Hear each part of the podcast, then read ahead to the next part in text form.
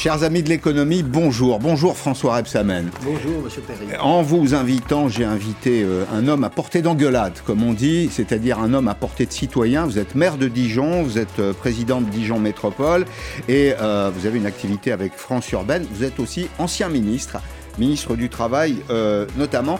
Je voudrais qu'on évoque aujourd'hui avec vous un sujet précisément économique à, à hauteur d'homme. Euh, la ville, c'est notre premier interlocuteur. Le maire, c'est celui qu'on rencontre, c'est notre environnement immédiat. Et la façon dont vous utilisez l'argent public, évidemment, intéresse chacune et chacun d'entre nous.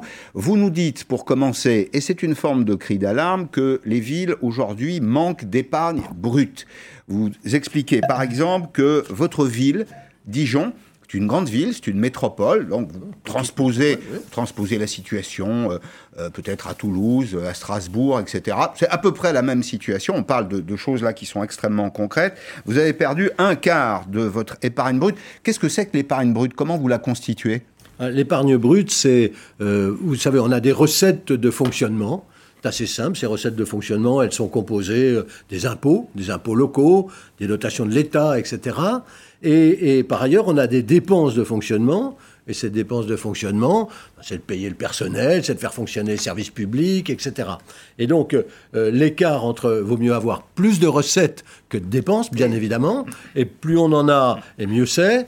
Eh bien, cette année, enfin l'année dernière, et cette année encore, assurément, les villes, pas que Dijon, l'ensemble des villes verront leurs recettes diminuer et leurs dépenses augmenter. Et ça constitue cette épargne brute euh, dont on a besoin pour investir. Et donc, euh, nous allons être confrontés, l'ensemble des villes de France sont confrontées à une difficulté d'investir au moment, parce qu'elles ont une diminution de leur épargne, c'est-à-dire du différentiel entre les recettes et les dépenses de fonctionnement. Et donc, euh, nous aurons plus de mal à emprunter, plus de mal à, investir, parce que, bah, parce que nos marges de manœuvre sont moins importantes. Alors, vous formulez des propositions, on va, on va y venir. Mais simplement, pour rentrer un petit peu dans le détail, qu'est-ce qui a manqué cette année? Où, où, est la perte de recettes, par exemple? Oh, bah, euh, Les impôts sont toujours les mêmes. Non, enfin, on a perdu. Covid ou non, on, a, perdu une, indépendance fiscale, mais c'est pas ce qui intéresse le plus nos concitoyens. On a des recettes. Et donc, ces recettes, elles sont restées pour euh, les dotations de l'État à l'identique, on va dire. Très bien. Donc l'État nous a... L'État a joué le jeu. L'État a joué le jeu. Et euh, les collectivités, dans cette période-là, n'ont pas augmenté leurs impôts. Donc on a les mêmes recettes que l'année d'avant. Mais on a perdu des recettes. Euh, par exemple, nous percevions euh, des droits quand on fait, euh, on donne une, une, grande entreprise la gestion de notre propre, de notre propre collectivité. C'est ce qu'on appelle une délégation de service public. Par exemple, même dans des domaines assez incroyables. Par exemple, on a un zénith à Dijon. Ce zénith, j'ai négocié avec le propriétaire, l'occupant du zénith. Eh bien, le délégataire nous donne 300 000 euros chaque année. Cette année, il n'a pas fonctionné, il ne nous donnera rien. Euh, les clubs sportifs, ils occupent euh, des terrains qui appartiennent à la ville, et donc ils nous payent ce qu'on appelle un droit d'occupation du domaine public. Donc, euh, bah, il n'y a pas de recettes, il n'y a pas de spectateurs, donc ils ne peuvent pas nous payer. Ah ils utilisent l'équipe de football de Dijon, elle utilise le stade. Oui, oui, mais justement, avant. Mais il n'y a pas de recettes. Euh, avant, elle nous payait en, fonction des recettes, mais il n'y a plus de recettes. Il n'y a plus de recettes. Ils ne nous payent pas. Et puis, euh, on a été obligé, alors on peut dire que c'est votre, votre droit, mais on a été obligé, pour soutenir l'économie, de dire à tous les, par exemple, à tous les restaurateurs, à tous les commerçants qui euh, ont des terrasses, bah, vous ne paierez pas vos droits de terrasse à la ville. Donc, on a perdu, trois exemples, on a perdu des recettes. Et puis, on a des dépenses en plus. Et les dépenses en plus, c'est celles euh, qui sont euh, dues à la crise elle-même. Je ne parle pas que des masques. Euh, les masques, mmh. c'est cher quand même, mais il n'y a pas que les masques. Alors il y a les gels, etc. Mais il y a surtout les fonctionnaires qu'on a affectés à des tâches qui n'étaient pas les leurs, pour lesquelles il a fallu les mobiliser quoi qu'il advienne. Donc on a plus de dépenses, moins de recettes, donc moins d'épargne. Mhm. Voilà. Et, donc, moi, moi je dis. Euh, oui, vous dites, vous, l'impact pour les grandes villes, c'est autour de 50 euros par habitant. En moyenne. Mais en, moyenne. C'est-à-dire, comment il faut comprendre l'idée de l'impact bah, Qu'est-ce que c'est? C'est 50 euros de moins à investir par tête? Euh, Non, ça veut dire. Euh, oui, c'est une, bonne, une bonne question. Excusez-moi de dire les choses comme ça. Euh, on, a à France Urbaine, qui est le, mmh. regroupement des 42 plus grandes villes françaises, mmh. de plus de 100 000 habitants, on a fait un tableau où on a demandé à chacun combien leur coûtait par habitant la, différence de ce que je viens d'expliquer. Combien ça représentait? Alors ça va des grandes villes touristiques alors, je vais prendre Nice, par exemple, grande ville touristique. Ils estiment à peu près à une centaine d'euros par habitant.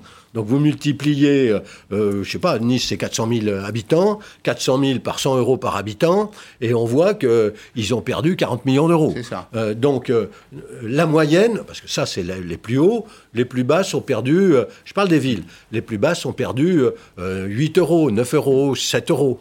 Elles ne sont pas très nombreuses. Ce qui, ce qui intéresse aussi euh, tous ceux qui, nous- nous suivent aujourd'hui, c'est un peu le mécano du maire là qu'on Ouais, est en train de faire. Mais et une fois encore, c'est c'est important parce que l'investissement que vous gens. réalisez de l'autre côté de la rue, j'en profite de façon très très directe. Et vous vous dites, vous avez modélisé que chez vous, à Dijon, par exemple, euh, la, la- la commande publique. Mmh.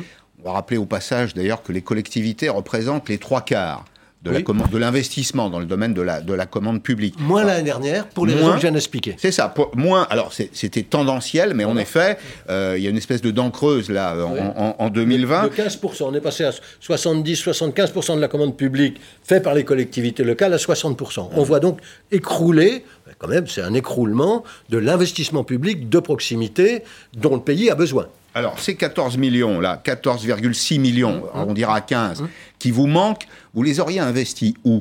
Si je pose la question différemment, à qui ça va manquer? Ben, ça va manquer à la proximité, à la construction d'une école, par exemple. Je vais prendre un exemple très simple pour tout le monde. Euh, on a une ville qui se développe. On a besoin aujourd'hui de, de refaire nos salles de classe, euh, même si, même si Dijon n'est pas Marseille. Je ne veux pas dire de mal de Marseille, mais euh, on voit bien que... Vous n'en dites on- pas de bien non plus, je vois. Euh, non, mais je vois bien que c'est une ville en grande difficulté. Bien sûr. Et je, je, je suis solidaire de la difficulté que rencontrent nos collègues marseillais, bien évidemment. Mais euh, à Dijon, on a quand même besoin, puisqu'on a plus d'habitants, la ville évolue, donc on a besoin de construire, je prends juste cet exemple, je peux en prendre d'autres, de nouvelles salles de classe.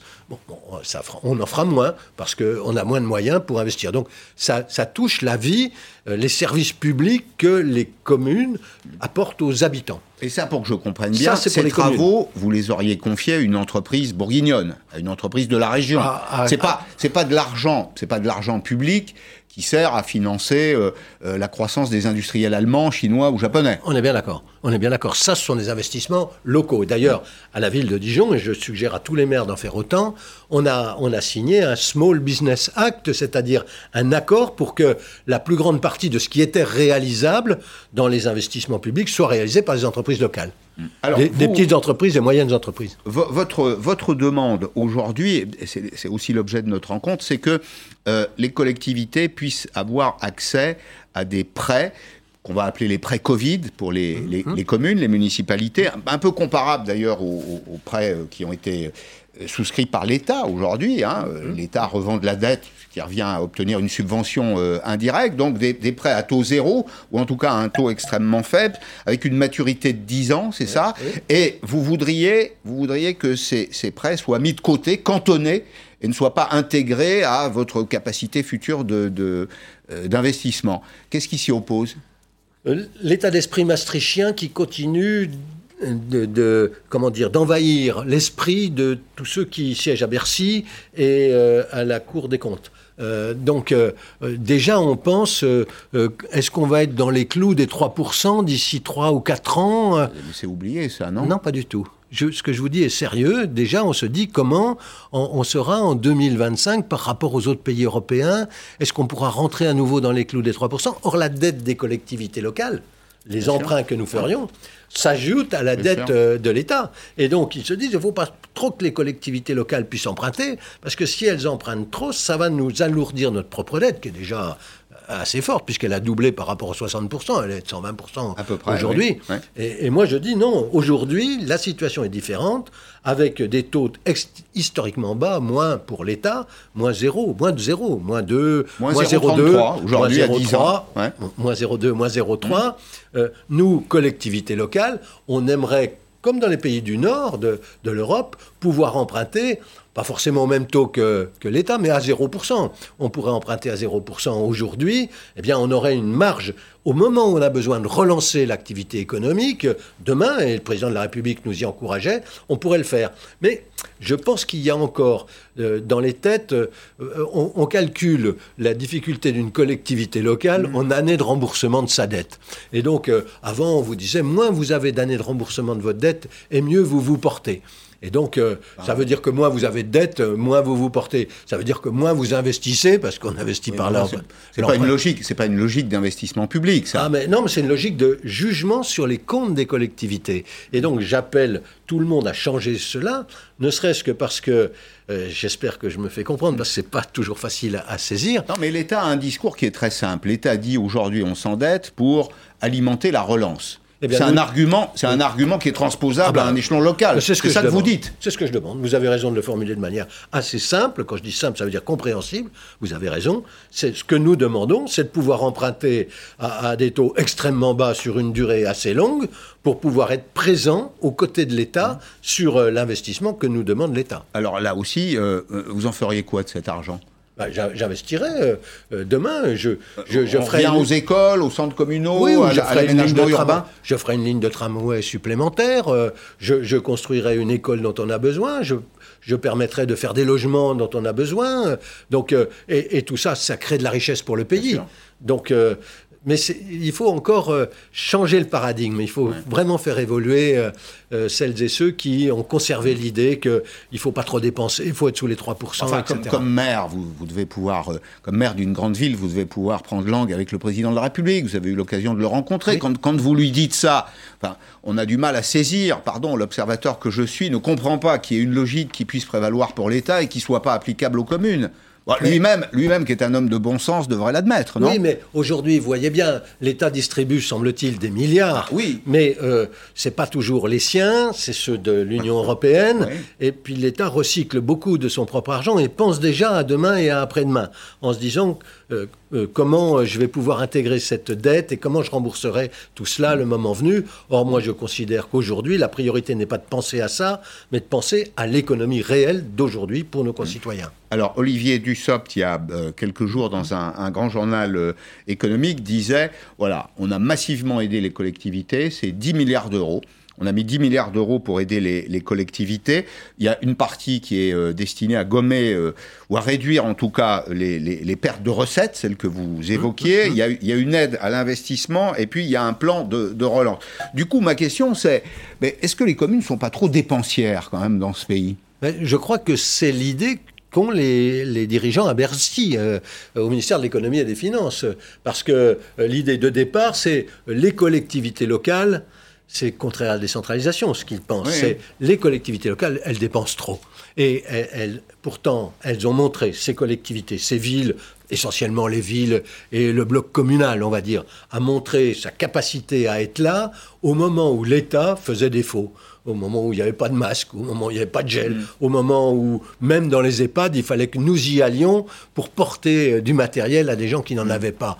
Donc euh, les, gens ont compris l'intérêt des collectivités locales et ce qu'elles leur apportent, et, ça gêne un peu quelque part. On va dire au euh. passage, on va le rappeler, c'est une règle intangible, vous n'avez pas droit, vous, au budget de fonctionnement en déséquilibre. Ah, ben, vous êtes tenu, ah, ben, tenu à l'équilibre. Bien sûr, bien sûr. Donc nous, nous sommes de bons gestionnaires. C'est une bonne leçon qu'il faudrait pouvoir exporter à l'échelon euh, français. Oui, ça serait pas mal. Ça serait, pas mal. serait une bonne idée. Oui, ça serait une bonne idée. Bon, la décentralisation, précisément, puisqu'on parle de ça, est-ce que c'est pas un échec politique? Les premières grandes lois de décentralisation, c'est 1982 en France, et c'est Gaston Defer. Ça part d'une excellente intention qui est de dire voilà, le pays est trop centralisé, trop rigide, trop raide, il faut faire confiance aux, acteurs locaux. Sauf que la décentralisation en France, elle a été exécutée comme une décentralisation du centralisme. Donc il y a une loi aujourd'hui qui s'appelle la loi des 4 D. Il y a un mot, le deuxième mot, le deuxième D qui est intéressant, c'est la déconcentration. Pour ça, il faut qu'il y ait une situation de confiance entre le haut et le bas, si je puis dire. Oui, oui, oui, bien sûr, bien sûr. Et c'est pas le cas. Non, mais aujourd'hui, ça, ça, fonctionne de manière verticale. Ce pays continue de fonctionner de manière verticale. Euh, et l'esprit de la décentralisation est loin. Euh, déjà, à l'époque de François Mitterrand, il n'arrêtait pas de dire qu'il faut déconcentrer l'État. Nous, on veut bien avoir en face de nous, nous, collectivités locales, maires, euh, des, un État qui soit à même de juger au niveau local. Or, aujourd'hui, on s'aperçoit que le pouvoir central, les administrations centrales ont repris la main. C'est ça la vérité. Et n'arrivent pas eux-mêmes à, se déconcentrer. Euh, Mais pourquoi? C'est culturel Vous savez, avant, avant 1981, pour mmh. construire, avant la décentralisation, euh, pour, pour avoir un hôpital, pour avoir une école, pour avoir un lycée, pour avoir un collège, il fallait aller à Paris, demander au ministre... Frapper à la porte. Voilà, et qui nous, et qui nous disent OK. Euh, donc, depuis, les Français ont vu la différence. Des lycées, des collèges, des écoles ont été rénovés, transformés, là où elles étaient dans un sale état, faut dire la vérité. Donc on voit que l'action locale, elle est beaucoup plus efficace que l'action nationale. Mais il y a beaucoup de, fonctionnaires nationaux. Moi, j'ai rien contre eux, j'en ai fait partie, donc je sais ce que c'est. Mais il y a beaucoup de fonctionnaires qui, voient d'un mauvais œil le fait de perdre leur pouvoir, leur pouvoir de décision, leur pouvoir de tutelle. Et donc, euh, oui, c'est un appel à déconcentrer d'une part et à accepter de décentraliser d'autre part. Je, vous voyez, l'ARS va être sûrement assez mise en cause euh, une fois passée cette crise. Les agences régionales de santé. Voilà, une, fois passée, cette crise de Covid, parce que euh, le fonctionnement vertical, euh, surtout dans une crise comme celle-là, ça fonctionne pas. Donc, la décentralisation de la santé ou d'une partie de la santé, c'est peut-être un sujet pour demain. ça marche bien en Allemagne. Il semblerait. Ça marche même très bien en Allemagne, parce que c'est sous l'autorité en partie des, des Länder. c'est un système mixte. D'ailleurs, on gère le bien public, puisque notre santé est un bien public. Il y a un tiers public, un tiers de congrégation, un tiers privé. Mais il y a toujours. Et c'est là, d'ailleurs, où le débat est passionnant en France, parce que personne ne veut attaquer la République une et indivisible. Je crois qu'on est tous contents de pouvoir se tourner vers l'État quand on en a besoin. Mais, mais, c'est pas incompatible avec la, confiance qu'on peut faire aux, acteurs de, terrain. Il faudrait retrouver un peu équilibre dans tout ça. Et on est obligé d'admettre, vous qui êtes aussi un politique, que tout le monde a échoué dans ce domaine. Oui, mais euh, le système électoral français, je me permets de dire ça comme ça en, porte de, sortie ou d'ouverture sur la réflexion, fait que nous, nous, allons au centralisme le plus total. La verticalité du pouvoir, c'est le président de la République qui décide, et euh, sur le terrain, ça doit suivre. Mmh. Par exemple, ça ne suit pas. Je vais vous donner un, seul exemple. Euh, le, président de la République, dans une bonne intention, a créé les, les chèques psy pour euh, les étudiants. Euh, pour permettre aux étudiants de pouvoir consulter.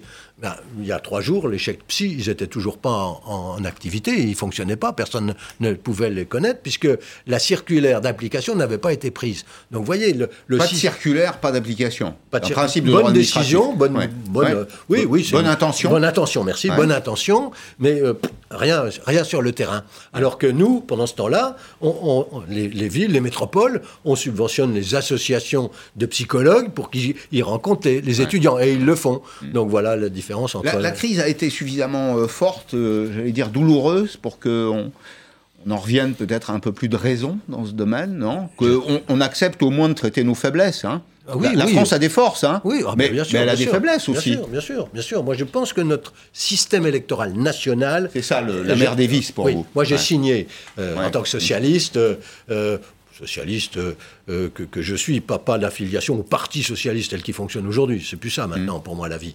Euh, c'est autre chose. Mais fondamentalement, je suis un homme de gauche. Je lutte contre les inégalités sociales et je souhaite que tout le monde puisse être représenté à l'Assemblée nationale. C'est ce que je crois le plus. Donc je, je suis pour la proportionnelle. C'est assez simple. Je suis pour que toutes les forces politiques de ce pays puissent être représentées. Le président de la République est assez fort, c'est bien. Il est élu au suffrage universel, mais on ne peut pas garder des assemblées croupions comme celles que nous connaissons aujourd'hui.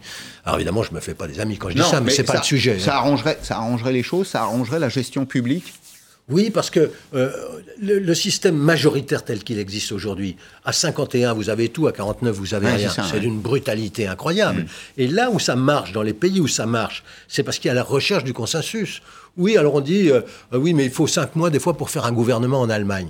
Il faut peut-être mieux passer 5 mois pour se mettre d'accord sur un programme que euh, de ne pas avoir de programme mm. comme ça arrive aujourd'hui. Mm. Je reviens à nos affaires euh, mmh. locales. Mmh. La baisse des impôts de production. 10 mmh. milliards d'euros cette année, 10 milliards d'euros l'année prochaine. Les impôts de production, on le rappelle, c'est ces impôts qui mitent le compte de résultat des entreprises, que les entreprises payent avant d'avoir gagné le premier centime. Évidemment, vous voyez ça plutôt d'un mauvais oeil parce que ces impôts de production finançaient en partie les collectivités locales. Oui. Vous allez nous y retrouver? Oui, je, pense qu'il faut avoir un, avis euh, très mesuré sur ce sujet. Euh, les industries lourdes euh, sont, les grandes industries, sont pénalisées par les impôts de production. C'est vrai. Il faut pas, faut, faut pas le nier. Elle pèse sur le compte de résultat, vous l'avez dit. Et dans une mais, compétition mais on mélange, on internationale. mélange un peu Ouais. tout. Ouais. La cotisation à la valeur ajoutée des entreprises, qui est un impôt ouais. local, euh, elle vient après la production, puisque c'est une cotisation sur la valeur ajoutée des entreprises, c'est-à-dire après la production. On considère ça comme un impôt de production. Bon, passons. En toujours, toujours est-il qu'au niveau local, euh, j'ai pas un chef d'entreprise chez moi qui est venu me demander la baisse des, des- des impôts de production. Pas un. Mais euh, au niveau national, on l'a fait pour faire plaisir euh, euh, aux industries. et c'est vrai que ça pénalise le monde industriel. Mais toutes les petites et moyennes entreprises, etc., elles préfèrent que la collectivité les accompagne, leur permette de se développer, de s'implanter, d'avoir des zones pour les accueillir, plutôt que de dire, ah bah, vous débrouillez-vous, on a retiré l'impôt aux collectivités locales, et maintenant elles auront une part de TVA, si tant est Ouais, que... 4% de la TVA. Et, et si la TVA augmente trop, on pourra toujours baisser la part qu'on leur affecte aux collectivités locales. Euh, on parle dépenses, on parle recettes, c'est une fois encore le, le quotidien du, du maire. J'imagine que vous regardez vos tableaux de bord, non Oui. Très régulièrement, comme un, Toutes les semaines. comme un chef d'entreprise Oui, hein, doit, sûr, le sûr. faire. Alors, c'est pas une entreprise, avec- mais c'est les... Avec des sourires, avec des smileys, avec des... ouais, voilà. Bon, très bien. Bah, si vous le faites dans la bonne humeur, c'est déjà, c'est Ouais, déjà un quand ça premier va point. bien, on met Oui. un petit smiley, mais quand Bon. ça va pas bien, non. Est-ce que, malgré tout, François Rebsamen, on ne doit pas apprendre avec l'argent public qui est précieux? Oui, il est rare. Rappelons au passage que chaque euro public a été privé avant Mmh. d'être public. Est-ce qu'on ne doit pas apprendre à faire plus avec moins, mieux avec moins? On doit faire mieux avec euh, le même montant. Euh, si on peut. avec Imaginons. Mais là, vous allez euh, vous, vous demandez beaucoup. Moi, ce que je dis, c'est que euh, sans augmenter les impôts, on doit pouvoir faire mieux. Et, et pour faire mieux, on doit euh, avoir la rechercher, ce qui est la base de la démocratie. J'essaie d'ouvrir sur ce sujet des consensus d'action, des consensus, des partenariats, des contrats. Mais il faut qu'on soit traité comme euh, des, les collectivités, les villes et, les métropoles, enfin les, les agglomérations. Les métropoles, c'est pas uniquement des métropoles. Les villes et les agglomérations, il faut qu'on soit traités comme des partenaires adultes et responsables, Ouais. et non pas comme des dépensiers, parce que j'ai senti que ça pouvait être le cas de temps en temps. Euh, vous avez été ministre du Travail, de l'Emploi, du Dialogue Social. Vous êtes aujourd'hui euh, maire d'une grande ville. À titre personnel, vous vous sentez plus proche du ministre ou du maire? Ah, je- je Dans me- quelle peau êtes-vous le plus à l'aise? Oh, bah, il n'y a, pas- y a, pas- y a pas photo. Euh, vous savez, quand on est ministre, on obéit au, on obéit. On obéit au Premier ministre, on obéit euh, euh, au Président de la République, et si on n'est pas content, comme disait Chevènement, on démissionne. Donc, euh, On ferme sa gueule et on démissionne. on ferme sa gueule, et il avait raison. On Euh, C'est la formule complète. Oui, mais elle, Hein elle est juste, Ouais. elle est juste. Je voulais pas employer cette formule, mais c'est vrai. Euh, oui, bien sûr. Quand on est maire, quand on est président d'une d'une agglomération, on, on vit avec les gens, on, on voit ce dont ils ont besoin, enfin collectivement, pas individuellement. On, voit sa ville se transformer, on voit ce qu'on peut faire pour eux. On est, on est là. Alors, ce qui est vrai, c'est qu'on est sur le terrain du, du soir au matin, du matin au soir. C'est pour ça que je dis que le président de la République, il aurait intérêt. Je me permets de dire des choses comme ça, moi j'allais dire avec mon expérience, il aurait intérêt d'avoir non seulement un tirage au sort de, citoyens, qui, l'a- mais il aurait un comité de maires auprès de lui. Ça lui permettrait d'avoir euh, des capteurs dont il aurait bien besoin pour sentir quand même la réalité de la société française. Parce qu'il la sent de temps en temps. Vous voyez, c'est moi qui le dis. Euh, sur le fait qu'il a pris la responsabilité de ne pas euh, confiner, alors même que tout le monde le poussait à le faire, pas moi, parce que je pensais que la soutenabilité des Français face à un confinement était extrêmement limitée. Et donc, il, il a ressenti la même chose. Mais il aurait un comité de maire auprès de lui, de toute tendance, bien évidemment. Je pense que ça, ça lui servirait pour, pour ses choix. Peut-être il écoute l'émission, donc ça peut, ça peut l'intéresser. En tout cas, il peut la revoir. En Il peut- peut en la tous les revoir. cas, il peut la podcaster. Il peut la revoir, il peut la podcaster, absolument. Euh, euh, précisément, quel, quel est l'état d'esprit des Dijonais aujourd'hui? Puisque vous êtes, vous, un, un- un élu au, au- au contact des, des gens. Je dirais bien ce que je ressens moi aussi, mais je ne suis pas maire. C'est plutôt à vous que je pose la, la question.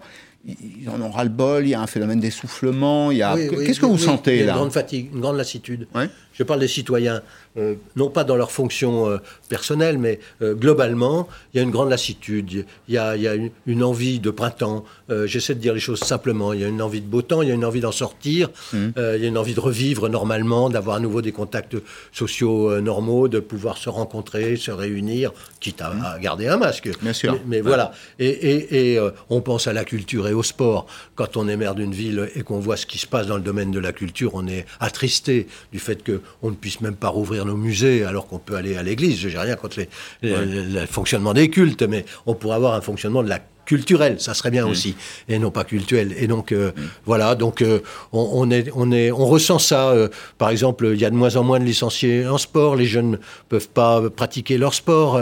Je, crains une sorte de, défoulement à la sortie. En même temps, j'espère que tout le monde fera les choses convenablement, mais dans les quartiers de la politique de la ville, c'est tendu parce que vous savez quand vous habitez dans dans une un HLM, petit appartement, un petit appartement mm. avec des enfants, une, une femme seule, par exemple, je prends cet exemple parce que les familles monoparentales, c'est souvent la femme qui a, la garde des enfants, trois enfants, ils ne peuvent pas aller à l'école. Euh, c'est très, très, très, c'est très compliqué. Très compliqué. Euh, bien, je voulais qu'on évoque aussi un autre dossier qui intéresse le, le, maire. Euh, on a un débat éternel, j'allais dire, en France sur les questions du logement.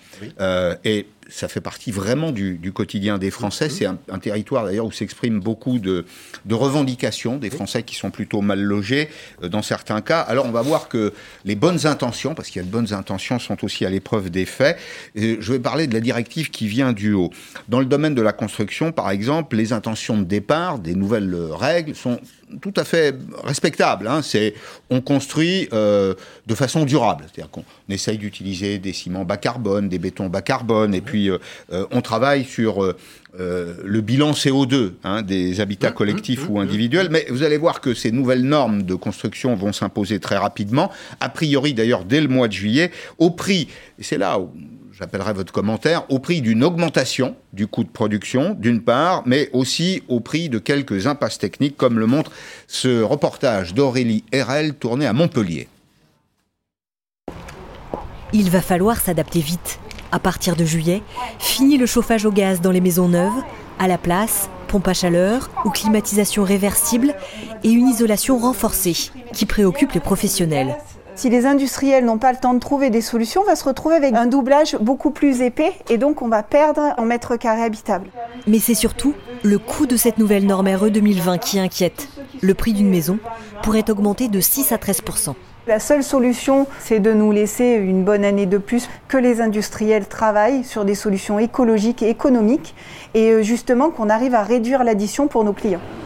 Autre objectif, d'ici 2030, maisons et petits immeubles devraient être réalisés essentiellement en bois. Mais ni la matière première, ni le nombre de personnes formées ne sont suffisants actuellement.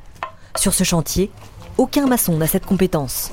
Construire des maisons en bois, non, nous ne savons pas faire ça. Euh, c'est un métier différent encore, voilà. Il faudra juste se faire former à côté de quelqu'un, enfin d'un professionnel qui fait ça. Maçons, architectes, électriciens, plombiers, des centaines de milliers de professionnels devront être formés à la construction bois. Il va y avoir un coût derrière, donc il va falloir que financièrement les entreprises soient accompagnées à la fois au niveau de leurs investissements, mais également au niveau de la formation. Bon, peut-être que des enveloppes complémentaires vont être à mettre en place.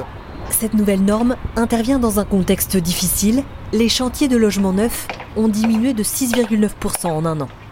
On parle de moins 125 000 logements euh, produits cette année, dans un moment où il y a une tension sur l'offre foncière et à un moment où on a arrêté euh, l'artificialisation des terres. Donc, euh, si vous voulez, on vient rajouter une couche de contraintes de plus à la production. Les professionnels attendent les derniers arbitrages du gouvernement et espèrent plus de délais et d'étapes dans la mise en place de cette nouvelle réglementation. Voilà, François Rebsamen, ça part d'une bonne intention. Je, pense qu'on souscrit tous euh, mmh, mmh, aux, ambitions en matière de préservation de notre environnement. Après tout, on y vit et nos enfants et nos petits-enfants euh, y vivront, donc on veut le protéger. Euh, mais si ça se traduit par une augmentation des prix, si ça se traduit par des contraintes supplémentaires auxquelles les professionnels eux-mêmes savent apporter aucune solution, on fait comment? Alors, je, voudrais dire deux choses par rapport à ce reportage. Un, il y a une chute aujourd'hui de la production de logements neufs, que ce soit dans le domaine social ou dans le domaine libre. Euh, c'est dû à des décisions gouvernementales euh, qui ont impacté euh, la construction. Et là, ce n'est pas dû à la nécessité de, prendre en compte l'urgence écologique. Donc là où on devrait être à 140 000 logements locatifs à loyer modéré, on va plutôt être à 80 000 ou 85 000 à la fin de l'année. Donc voilà, il y a une pression politique qui se fait écologique en disant qu'il ne faut plus construire. Ça existe dans certaines villes aujourd'hui. Or, euh, il y a de plus en plus de Français et il faut construire. Les ménages se, desserrent et il, faut construire. C'est un acte d'abord de, foi en l'avenir, de construire, moi je veux le dire comme ça, et puis c'est une nécessité pour répondre aux besoins des habitants. Encore trop de personnes qui ne trouvent pas de logement dans n'importe quelle ville. Donc ça, c'est un premier acte. Et deuxièmement, euh, c'est un peu caricatural, vous me permettrez de le dire comme ça, euh, parce que euh, on, peut prendre les devants dans une ville. Moi, la ville de Dijon, par exemple, elle, va desservir en, réseau de chaleur urbain 60% de l'ensemble des logements de la ville. Sur plus de 100 km, on construit des, des, réseaux de chaleur urbain. Et donc, on pourra alimenter ainsi tous les logements, non seulement collectifs, mais bientôt individuels. Donc on sera prêt pour ces mesures. Mais là où on n'est pas prêt, là où dans des villes, bon, on disait Montpellier, j'en discutais avec le mm. maire de Montpellier il y a une dizaine de jours, euh, eh bien il faut donner un peu de temps aux gens pour s'adapter. Mais on peut construire des logements en bois. Alors on est dans une région du bois, chez nous, euh, euh, en Bourgogne, mm-hmm. Franche-Comté. Mm-hmm. Et donc le siège, par exemple, de, de la caisse d'épargne de Bourgogne-Franche-Comté, il est en bois. Ça va être le premier siège en bois et en verre construit en France. Ça va être magnifique. Mm-hmm. Et on fait des petites maisons en bois euh, écologique, pas cher, pas trop cher. Contrairement à ce qu'on pense, c'est aussi solide que le béton. Alors, mais, bien sûr, bien sûr. Cela dit, euh, le béton, ça peut être un très beau matériau. Moi, je, dis les choses clairement. Là où je voudrais euh, ajouter, pour terminer, si on veut que l'écologie soit acceptée par les habitants, elle ne peut pas être punitive, elle ne peut pas leur faire perdre du pouvoir d'achat. On ne peut pas leur dire demain à des personnes qui n'ont pas les moyens de faire autrement, bah vous c'est fini votre vous chaudière. Allez vous serrer la ceinture. Vous allez changer votre chaudière. Quand vous n'avez pas les moyens, qu'est-ce ah que vous faites Et donc, Ou alors vous allez arrêter de consommer. Ou alors vous allez arrêter de consommer. Donc l'écologie, pour qu'elle soit acceptée, mm. l'écologie urbaine, elle doit apporter du pouvoir d'achat. Et la rénovation thermique des bâtiments, financée par l'État et les collectivités locales, elle apporterait du pouvoir d'achat en faisant gagner, j'ai fait le calcul avec le maire du Mans, à peu près un mois de loyer par an. Là, ils aimeront l'écologie. Et c'est comme ça qu'on la fera accepter. On a vu le réseau des villes socialistes le fol, d'amitié. oui, d'amitié, d'amitié aussi. D'amitié, d'amitié. C'est pas toujours le cas. socialiste d'ailleurs. oui, ça n'a pas toujours été le cas euh, au, PS, mais là, bon, c'est Stéphane Le Foll, c'est le jeune maire de Montpellier. Oui, euh, oui mais j'ai des amis maires de, droite qui font très bien les choses. Euh, très bien. Voilà, le maire d'Angers est quelqu'un tout à fait. voilà, le maire de Saint-Étienne, j'ai des relations avec d'autres maires, heureusement, heureusement. Je savais que j'accueillais un grand républicain aujourd'hui. Oui, bien sûr. Je, revendique comme tel d'ailleurs. Merci beaucoup François Absamen. Merci d'être venu. Vous avez aidé à comprendre ce qui se passe un peu dans la tête d'un maire, quelles sont les logiques. Euh, il y a souvent des revendications, il y a beaucoup de revendications des, Français. Et puis la, première porte à laquelle on frappe, ah, j'imagine que c'est que c'est la vôtre. On a besoin de confiance. Faut faire confiance aux élus locaux dans ce pays. Merci à vous. Merci Une conviction que je partage avec vous. Merci à vous. Merci François Absamen. Dans un petit instant, Nathalie Coutinet, elle est économiste de la santé, membre des économistes euh, atterrés. On va parler euh, des politiques de santé, mais euh, pas seulement. On parlera euh, bien sûr un peu de la question du vaccin. On est fatigué avec le vaccin, mais on va quand même en dire un petit mot. On va se demander surtout ce qu'on fait de la dette sociale. Est-ce qu'on peut la retarder? Pour moi, ça n'est pas une urgence. A tout de suite.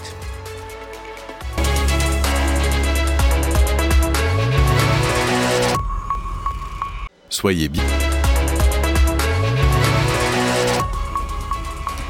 La deuxième partie de Périscope avec Nathalie Coutinet. Bonjour. Bonjour. Vous êtes économiste, économiste de la santé. Vous enseignez à Sorbonne Paris Nord. Vous êtes membre des économistes atterrés. Et notre attention a été attirée euh, par euh, vos déclarations récentes, parce que vous avez écrit également dans le cadre de cette crise sanitaire. Vous nous dites la Chine et l'Inde sont devenues la pharmacie du monde. Alors on s'en doutait un peu, à l'évidence, mais euh, vous donnez des chiffres très précis. Vous dites que 80% des principes actifs aujourd'hui sont produits dans ces territoires, en Chine et en Inde, et qu'il y a 30 ans, ce chiffre était de 20%. Alors, il y a cet élément, et puis il y en a un autre qui est la recherche constante d'économie de la dépense de santé en France. C'est-à-dire qu'on regarde l'ONDAM, mais on regarde aussi hein, le, budget de la sécurité sociale, où les médicaments représentent une part d'ailleurs euh, plutôt marginale. c'est pas enfin, moins de 20%. C'est moins de 20%. Alors, le, le problème, c'est qu'on calcule en général soit les médicaments ambulatoires, mais il faut aussi tenir compte des médicaments qui sont à l'hôpital et qui sont souvent les plus chers. Bien sûr, c'est ça. Mais les deux, ajoutés l'un à l'autre, ça fait... ça fait à peu près 20%, pas plus. Ça, fait 20%. Euh, donc, d'un côté, on a externalisé la production de ces, ces principes actifs, peut-être pour faire des économies. C'était une mauvaise idée à l'époque, selon vous? Bah, disons que les firmes pharmaceutiques sont guidées par, évidemment, comme toutes les firmes, par la recherche de la rentabilité mhm. maximum, et que ça, ça passe pour les médicaments les plus standards, hein, les médicaments chimiques qu'on appelle génériques en France, mhm. de faire produire les principes actifs dans les pays où les coûts sont évidemment les, les moins onéreux, les moins élevés. Et il se trouve que la Chine et l'Inde, pour des raisons différentes, sont des pays dans lesquels l'industrie pharmaceutique est développée. L'Inde, c'est historique. Hein. L'Inde a toujours eu une très grosse mmh. activité pharmaceutique. Euh, la Chine, c'est plus récent mais elle se développe de manière très importante. Et d'ailleurs, tous les grands acteurs aujourd'hui, ce qu'on appelle les big pharma, les grands laboratoires pharmaceutiques, ont des usines et des laboratoires de recherche en Chine. Il n'y a pas de lien avec la contrainte, qui est une contrainte publique, de maîtriser les dépenses de santé? C'est-à-dire fabriquer le médicament là où finalement ce sera le plus avantageux, y compris pour ceux qui le remboursent, c'est-à-dire les caisses de la sécurité sociale? Alors, si, vous avez raison. le lien, c'est que euh, depuis maintenant une quinzaine d'années, quasiment dans tous les pays, euh, les organismes de remboursement des médicaments mmh. cherchent à développer les médicaments génériques pour évidemment euh, faire des économies. Si vous voulez, il y, a, deux, il y a deux éléments qui jouent en sens contraire. Les nouveaux médicaments, les médicaments qui arrivent sur le marché, qui sont très innovants et souvent qui sont vendus à des prix très élevés. Mmh. Et ça, c'est compensé par euh, une baisse de prix régulière sur les médicaments les plus anciens, alors qui restent très efficaces, qui sont, euh, que sont les génériques. Euh, si je dis on fait des économies probablement simplifiées sur l'aspirine pour soigner le cancer, c'est ça? Oui, alors il faudrait que les deux puissent se compenser. Et c'est pas le cas. Et c'est pas tout à fait le cas parce qu'en France, contrairement à d'autres pays, le répertoire de génériques, c'est-à-dire la part des génériques dans les médicaments mhm. totaux, est plutôt plus faible qu'elle n'est en Grande-Bretagne ou en Allemagne par exemple. Et puis alors, vous révélez cette euh, information, là j'ai vraiment besoin de détails, vous dites, les grands groupes pharmaceutiques investissent plus dans le lobbying que dans la recherche. Alors quand on lit ça, on tombe par terre, euh, surtout en ce moment, euh, parce qu'on a besoin de recherche, évidemment, et, l'industrie pharmaceutique française n'a pas été très performante. Alors elle le sera peut-être dans le domaine de l'immunothérapie dans les années qui viennent. Tout ça, ce sont des processus assez longs. Mais quand, vous dites qu'ils investissent en lobbying, ma première question, c'est auprès de qui? Alors, c'est le cas partout, hein. c'est pas spécifique à la France. C'est pas spécifique à la France, c'est partout dans le monde. Tous les grands laboratoires pharmaceutiques dépensent plus en publicité, marketing, lobbying qu'en recherche. Alors, auprès de qui? Bah, Évidemment, auprès de ceux qui peuvent avoir une influence sur euh, leurs produits et la vente de leurs produits, c'est-à-dire les élus, euh, et, euh, et puis sur les médecins qui sont les prescripteurs. N'oublions pas que dans le domaine du médicament, on a un, produit qui est particulier, puisque généralement, ce n'est pas le patient qui choisit son médicament, mais le, le médecin. C'est le prescripteur. C'est le prescripteur. Et donc, beaucoup, pendant des années, alors c'est un petit peu plus réglementé aujourd'hui, mais quand même, les visites médicales, on connaît tous le visiteur médical, ou les colloques organisés pour les médecins à grands frais, euh, évidemment, dans le but de les inciter à euh, prescrire les médicaments de la marque qui les a euh, invités dans un colloque ou qui leur a offert tel ou tel avantage. en général, ce n'est pas un colloque à la Courneuve. C'est ça. C'est un colloque, c'est un colloque plutôt à Miami qu'à la Courneuve. Et plutôt dans un grand hôtel que dans un petit euh, hôtel de base. Et c'est ça qui coûte cher en réalité. Mais ce, ce oui, pas seulement. C'est un ensemble de choses. C'est ça, plus le lobbying, plus dans certains pays la publicité sur les médicaments est, autorisée. Alors en France, elle est très restreinte en Europe, mhm. mais aux États-Unis, on peut faire de la publicité pour des anticancéreux par exemple. Donc globalement, effectivement, les firmes hein, dépensent beaucoup pour la publicité. Euh, pour faire valoir leurs leur produits et pour, euh, pour se différencier, voilà, pour communiquer mmh. sur leur marque. Et du coup, beaucoup moins, enfin un peu moins sur mmh. euh, la recherche et développement. Sur la question du vaccin, j'en dis un petit mot. Alors je mmh. dis juste un petit mot parce que je, je crois qu'on en a assez les uns et les autres d'entendre parler de vaccins en ce moment et de, de vaccination. Mais c'est une question qui est très économique. Il y a quelque chose en économie qui s'appelle les biens communs. Les biens communs, c'est ce qui nous appartient à tous, ça n'appartient à personne en particulier, mais à tout le monde en général. Je le résume comme ça, en général.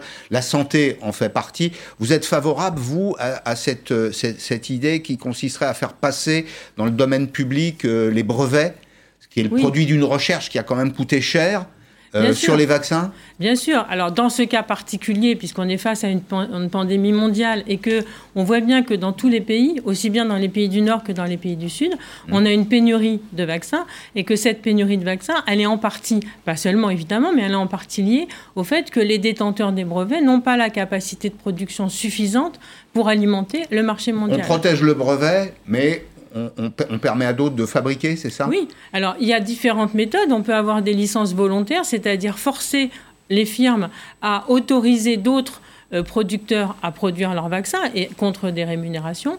Donc ça, c'est une possibilité. On a aussi ce qu'on appelle des licences obligatoires. Un pays peut demander par l'OMC, hein, bien l'Organisation mondiale du commerce, mmh. à avoir l'autorisation de produire une molécule contre, encore une fois, euh, une rémunération. Et puis, certaines voix aussi demandent à ce que, euh, dans le cas particulier de ce vaccin, compte tenu, tout le monde le comprendra, de l'ampleur de, la pandémie, on ait une exception sur les droits de propriété.